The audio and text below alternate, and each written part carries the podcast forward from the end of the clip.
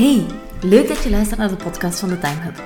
Als je graag meer tijd wil vrijmaken om al je ambitieuze plannen uit te voeren en tegelijkertijd meer rust wil ervaren in je leven, bedrijf en hoofd, dan ben je hier helemaal op de juiste plek.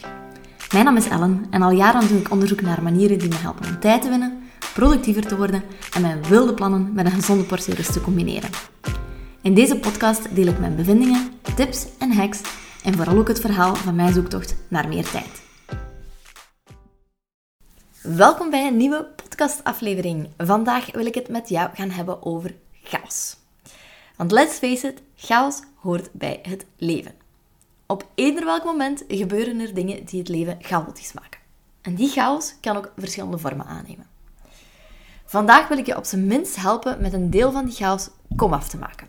Ik wil u helpen orde in de chaos van je hoofd te brengen, zodat we minder warrigheid, onzekerheid en onduidelijkheid hebben.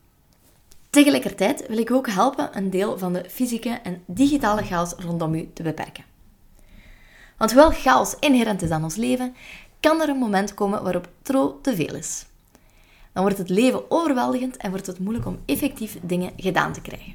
We voelen ons bij gevolg onrustig en onproductief. Mijn tactiek vroeger in deze situatie, in een situatie van chaos, was om gewoon te blijven doorploeteren. En dat is een logica die ik ook bij veel van mijn klanten merk. Gewoon nog even doorduwen en dan wordt het wel beter. Morgen, als ik deze taken afgevinkt heb, dan kan ik morgen even mijn rust pakken. We proberen op zo'n moment wanhopig grip te krijgen op de situatie door allerlei time management tricks toe te passen en door meer en meer van onze takenlijst afgevinkt te krijgen. Maar daarmee vergeten we vaak te kijken naar de oorzaak van de drukte. En leggen we bij gevolg enkel pleisters op de wonden, zonder te voorkomen dat de wonde ooit terugkomt. Ik heb een paar voorbeelden hierin. Je opent bijvoorbeeld je mailbox en je ziet er meer dan 20 mailtjes in staan die je opnieuw op ongelezen had gezet omdat je er nog iets mee moest doen. Je ziet die mailtjes en je voelt je onrustig. Ik denk dat jouw gekozen oplossing op dat moment is dat je de helft van je dag spendeert aan het uitkassen van je mailbox en alles beantwoorden. En de dag erna blijf je verder mailtjes op ongelezen zetten, zodat je een week later eigenlijk terug in dezelfde situatie terechtkomt. Een tweede voorbeeld is dat je op zoek moet gaan naar een document op je computer en dat je dat niet meteen terugvindt. Je frustreert je echt enorm omdat je hier gewoon tijd aan het verschijten bent. Jouw gekozen oplossing op dat moment is dat je gewoon alles laat vallen en uren en uren van je tijd investeert in alles in eindeloos veel mapjes slepen. Zonder op dat moment eigenlijk na te denken over de mapjes zelf en of dat ze wel nog passen bij wat je nodig hebt. Met als resultaat dat je een week later je desktop-achtergrond niet meer herkent. Derde voorbeeldje. Je wil iets posten op sociale media en voordat je het weet klik je verschillende stories open en scroll je even door je feed. Een half uur later zit je ontzettend kwaad op jezelf omdat je zoveel tijd verspild hebt. Uw gekozen oplossing is dat je jezelf belooft dat morgen anders wordt. Dat je dan minder tijd op je telefoon doorbrengt. Maar ja, de dag daarna hoort je de lokroep van die toffe korte filmpjes weer. En we zijn weer vertrokken. Laatste voorbeeld is dat je de hele dag door prioriteit geeft aan taken die in je hoofd oppoppen, aan telefoontjes en taken voor klanten en aan dringende zaken. Je vraagt je aan het einde van de dag vaak af wat je eigenlijk een hele dag gedaan hebt en je snakt naar tijd om aan de groei van je bedrijf te werken. Uw gekozen oplossing op dat moment is dat je een blok in je agenda zet voor de vrijdag die dat volgt. Deze keer ga je echt werken aan wat dat belangrijk is. Maar wanneer dat vrijdag is en uw blok is aangekomen, weet je niet zo goed wat je nu eigenlijk best kunt doen. Dus opent je je mailbox even in de hoop dat die je vertelt waar dat je prioriteiten horen te liggen. Nu, het is niet mijn bedoeling om je hiermee een slecht gevoel te geven. Als je je hierin herkent, weet dan vooral dat je niet alleen bent. Het probleem is dat we geen technieken hebben aangeleerd om om te gaan met de chaos die inherent is aan ons hoofd en aan ons werk. We hebben allerlei systemen die op ons afgestuurd worden, toestellen die we moeten leren gebruiken of die we dagelijks gebruiken en we hebben nooit geleerd hoe, dat we, hoe dat we die deftig moeten gebruiken. Nu, sowieso wil ik u vandaag uitnodigen om in plaats van te blijven ploeteren, de tijd te nemen om orde in deze chaos te gaan creëren. Om de pauzeknop in te drukken en systemen te creëren die je hierbij gaan helpen. Waarom? Omdat orde u helderheid, zekerheid en vrijheid kan geven. Helderheid omdat je meer overzicht hebt en duidelijkere beslissing kan nemen. Helderheid zorgt voor richting en vermindert je gevoelens van overwhelm. Zekerheid omdat je hierdoor je meer in controle voelt, kalmer voelt en meer zelfvertrouwen creëert in wat je aan het doen bent. Vrijheid omdat je je aandacht kunt geven aan wat het er echt toe doet en je leven naar wens kan uitbouwen. Vrijheid omdat je tijd terugwint. En vrijheid omdat je energie en rust terugwint. Ben je er klaar voor? Dit zijn mijn tried and tested strategieën voor meer structuur in je hoofd en je omgeving.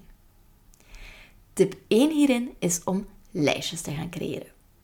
Lijstjes zorgen voor orde in de chaos, omdat ze ons een duidelijk overzicht bieden van alles wat we nog moeten doen of kunnen doen in een gegeven situatie. Ik ben bijvoorbeeld een enorme fan van heldere takenlijsten. Waarom? Omdat we heel vaak de neiging hebben om taken in ons hoofd te bewaren. Niet alleen lopen we dan het risico dat we bepaalde taken gaan vergeten, maar traditioneel beslissen we dan ook vaak om de taak die als eerste in ons hoofd oppopt prioriteit te geven. Een lijstje hebben zorgt hierin voor objectiviteit. Een tijdje geleden had ik een klant die zich elke week opnieuw overweldigd voelde. We hebben op dat moment allerlei trucjes geprobeerd om haar focus te verhogen, om een goede planning op te maken, om zaken te gaan automatiseren. Allemaal heel goede tips, maar toch slaagden we er niet in om tot de kern van het probleem te komen. Tot ik haar vroeg om haar takenlijst eens heel duidelijk door te sturen. En toen zij alles opschreef en naar mij stuurde, merkten we de oorzaak van het probleem. Er stond consistent te veel op haar takenlijst. En als je te veel taken op je bord hebt liggen, dan gaat geen enkele time management tip je verder helpen. Dat is slechts één manier waarop je een lijst helderheid kan creëren. Ik kan u ook nog een ontzettend simpel voorbeeld geven uit mijn huishouden. Acht jaar geleden ging ik samenwonen met mijn man en was het dus tijd dat ik mijn eigen huishouden officieel begon te runnen. Tot dan toe waren we studenten en aten we heel vaak op de studentenresto, gingen we pasta halen, aten we krokjes, hè, je kent het wel. Het studentenleven op kosten van mama en papa. Maar eens we onze eigen centjes verdienden, werd het tijd om ook ons eigen potje te gaan koken. En dat dan het liefst voor zo weinig mogelijk geld.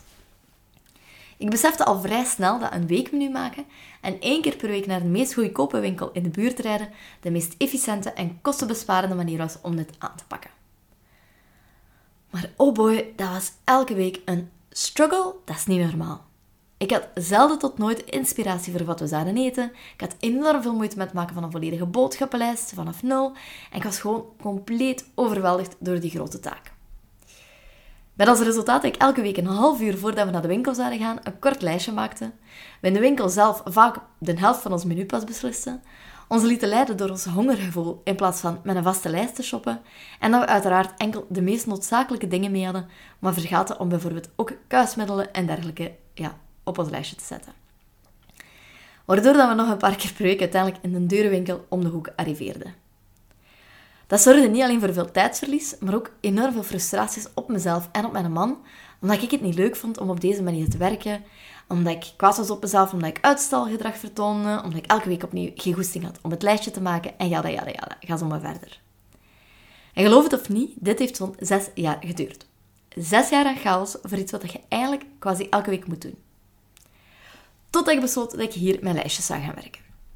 De eerste stap die ik al zette, was een lijst met recepten maken. Dat hielp al enorm om de overwhelm van een keuze te moeten maken uit alle mogelijke recepten op het hele wereldwijde web te gaan beperken. De tweede stap die ik vervolgens zette, was een algemene boodschappenlijst maken. Want we denken eigenlijk heel vaak dat chaos uit rommel ontstaat, en in de meeste gevallen is dat ook zo, maar in dit geval ontstond chaos ook uit de leegte.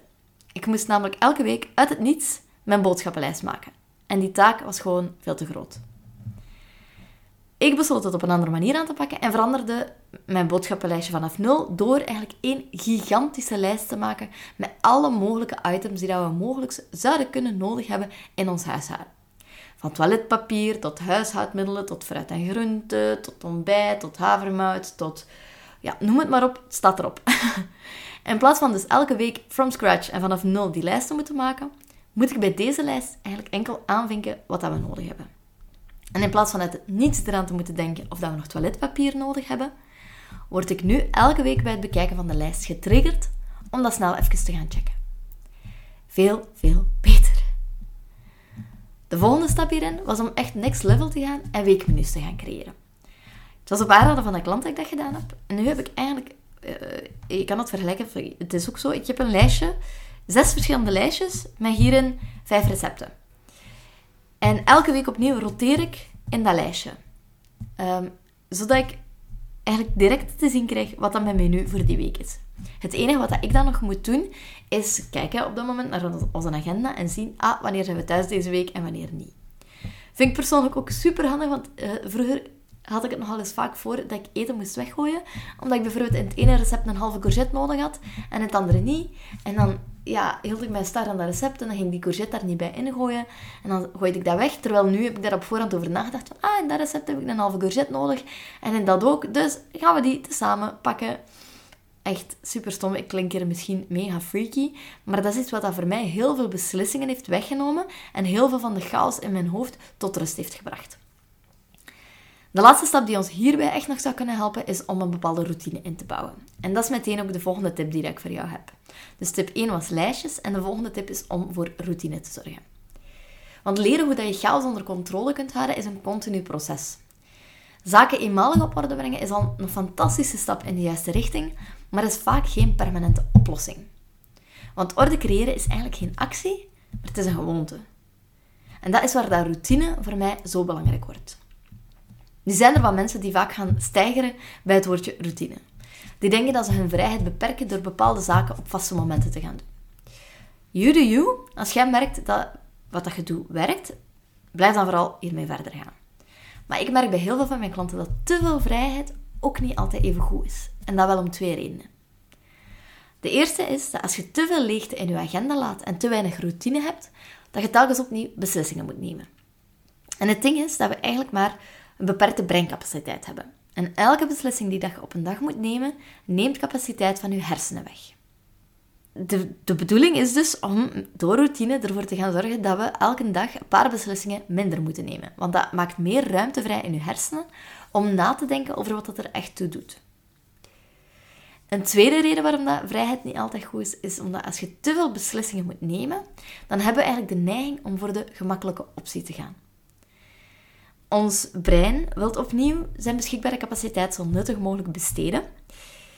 En als we de keuze hebben tussen uh, iets moeilijk doen en iets makkelijk doen, gaan we voor de makkelijke optie gaan, want dat kost ons hersenen minder energie.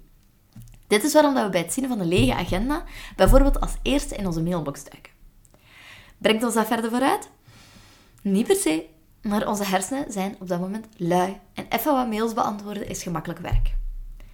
Als we echter een bepaalde default-modus hebben om op terug te schakelen in onze agenda en dus een bepaalde routine hierin hebben, dan elimineren we alvast deze beslissing. Ik geef voor de ultieme twijfelaars ook nog graag deze quote van Winston Churchill mee. For the first 25 years of my life, I wanted freedom. For the next 25 years, I wanted order. For the next 25 years, I realized that order is freedom. Bam! Drop the bike. Nee, Just kidding. Wat zijn dan nog routines die je kunt implementeren? Die geef ik u ook graag even mee. Het allereerste wat ik altijd aanraad is om een soort van vaste avond- en ochtendroutine toe te passen. Dat hoeft niets fancy te zijn, maar een bepaalde vaste volgorde aan acties aanbrengen die je elke ochtend en avond onderneemt, brengt rust en structuur aan in je leven en vermijdt ook dat je je laat leiden door bijvoorbeeld drukte of andermans prioriteiten. Je moet van mij in de ochtend geen volledige 10-step routine doen of een miracle morning of iets in die aard. Maar bijvoorbeeld zeggen dat je elke ochtend eerst gaat douchen en dan pas gaat ontbijten, kan ook een routine zijn. Weer een beslissing minder die je moet gaan nemen. Ook elke avond rond hetzelfde uur alle schermen afleggen en naar bed gaan om nog even te lezen, dat kan bijvoorbeeld ook een routine zijn. En ook hier elke avond de vaste stappen in ondernemen is niet alleen goed voor de rust in je brein, maar ook je slaappatroon heeft hier voordelen uh, aan. Nog iets dat je kan toepassen qua routine is om het eerste uur van de dag altijd aan je business te werken en je mailbox dicht te laten. Doordat je dit elke dag gaat doen, is het eigenlijk geen actieve beslissing meer dat je moet gaan nemen. Andere routines zijn je huishoudelijke taken op een vast moment doen.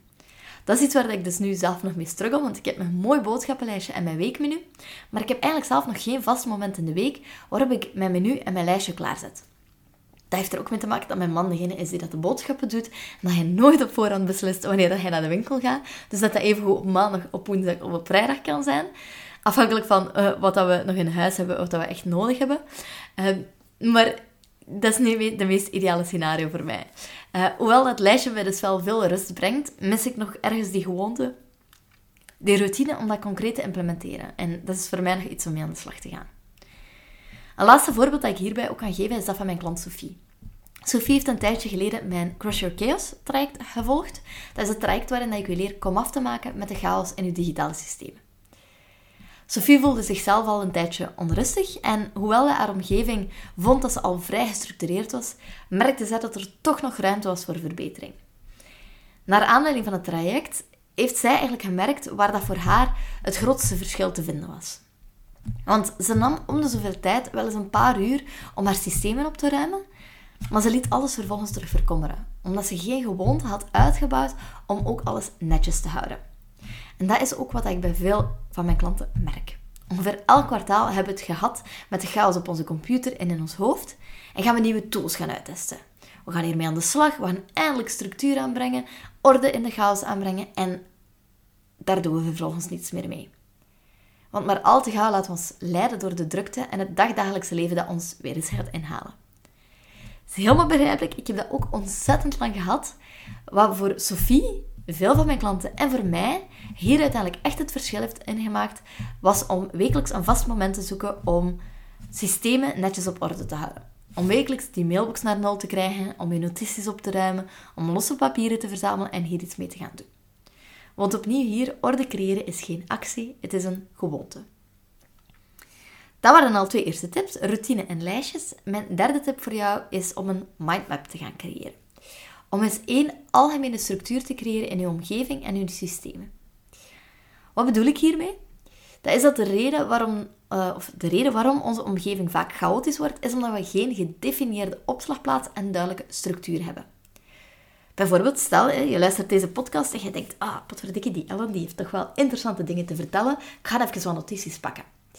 Heel vaak is dat gewoon random ergens op onze telefoon en hebben we daar geen vaste opslagplaats voor.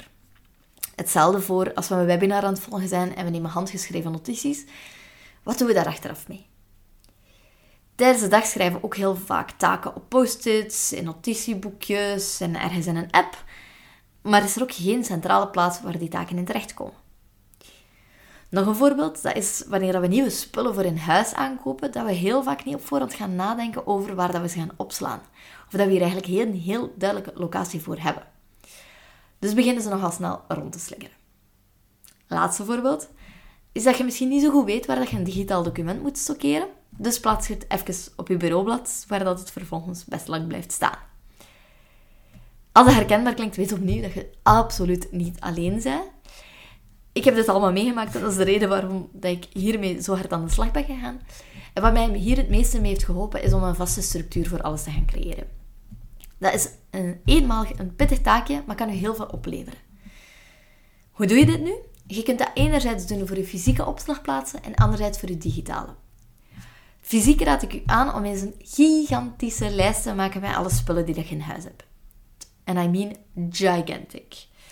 En dat je die lijst in de loop van een aantal weken gaat aanvullen. Opnieuw, dat ga je objectiviteit geven, maar je kunt vervolgens dan ook gaan kijken of dat je bepaalde groepen aan spullen kunt gaan combineren. Misschien heb je op dit moment papieren in je bureau liggen en papieren op zolder, die perfect op dezelfde plaats gestockeerd kunnen worden. Of liggen de mutsen nu aan de ingang, maar de sjaals in je kleerkast. Als je nog een stapje verder wilt gaan, zou je ook aan lean management kunnen denken.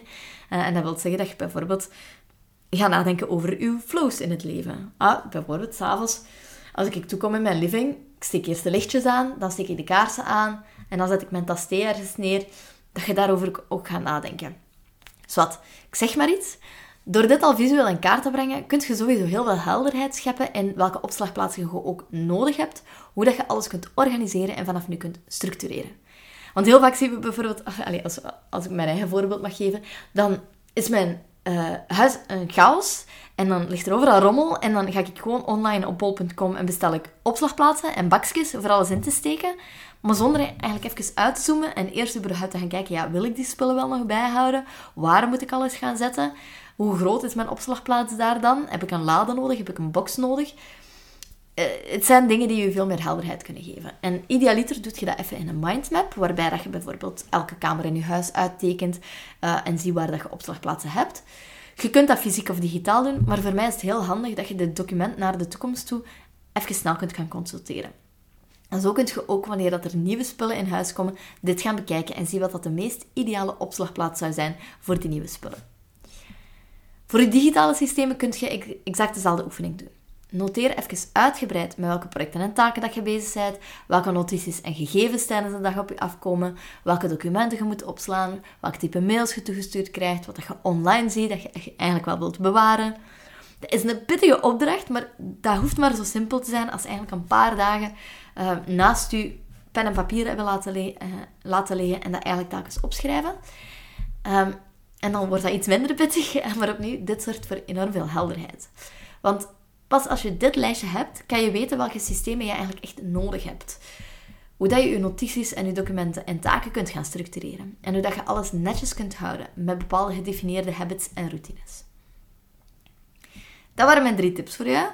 Lijstjes, routine en een mindmap creëren. En ik weet dat het een boterham was.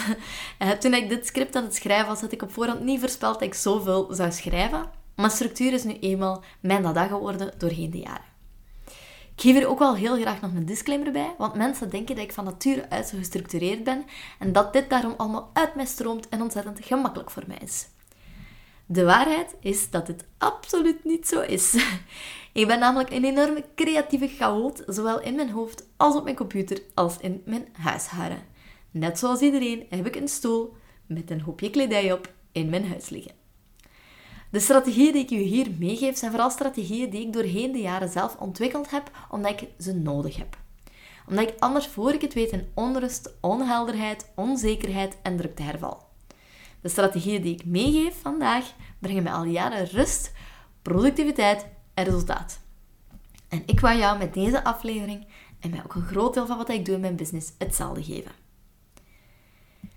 Om je hier vandaag al mee te kunnen helpen, heb ik eigenlijk een uh, Chaos to Calm quiz ontwikkeld. Dat is een quiz die je op 10 minuten tijd kan uitvoeren, die jou toont hoeveel tijd jij op wekelijkse basis zou kunnen besparen door het optimaliseren van je systemen en je productiviteitsflows. Aan het einde van de quiz krijg je dat te zien, hoeveel tijd je dagelijks, wekelijks, jaarlijks zou kunnen besparen en hoeveel geld je daarmee zou kunnen besparen. Bovendien krijg je na het invullen van de quiz vijf dagen op rij van mij een toptip om je hiermee verder te helpen en om die tijd naar beneden te krijgen.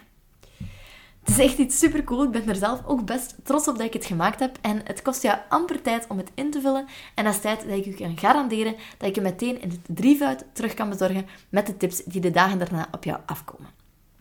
Je kunt de quiz invullen via de link in de beschrijving van deze aflevering.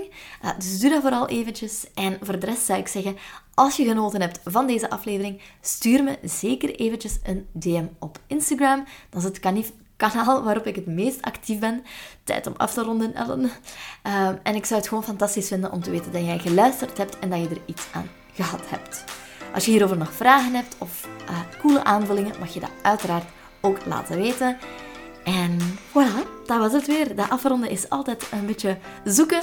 Um, nee, kijk, ik hoop dat je ervan genoten hebt. En ik uh, hoor jou in een volgende aflevering. Tot dan. Doei.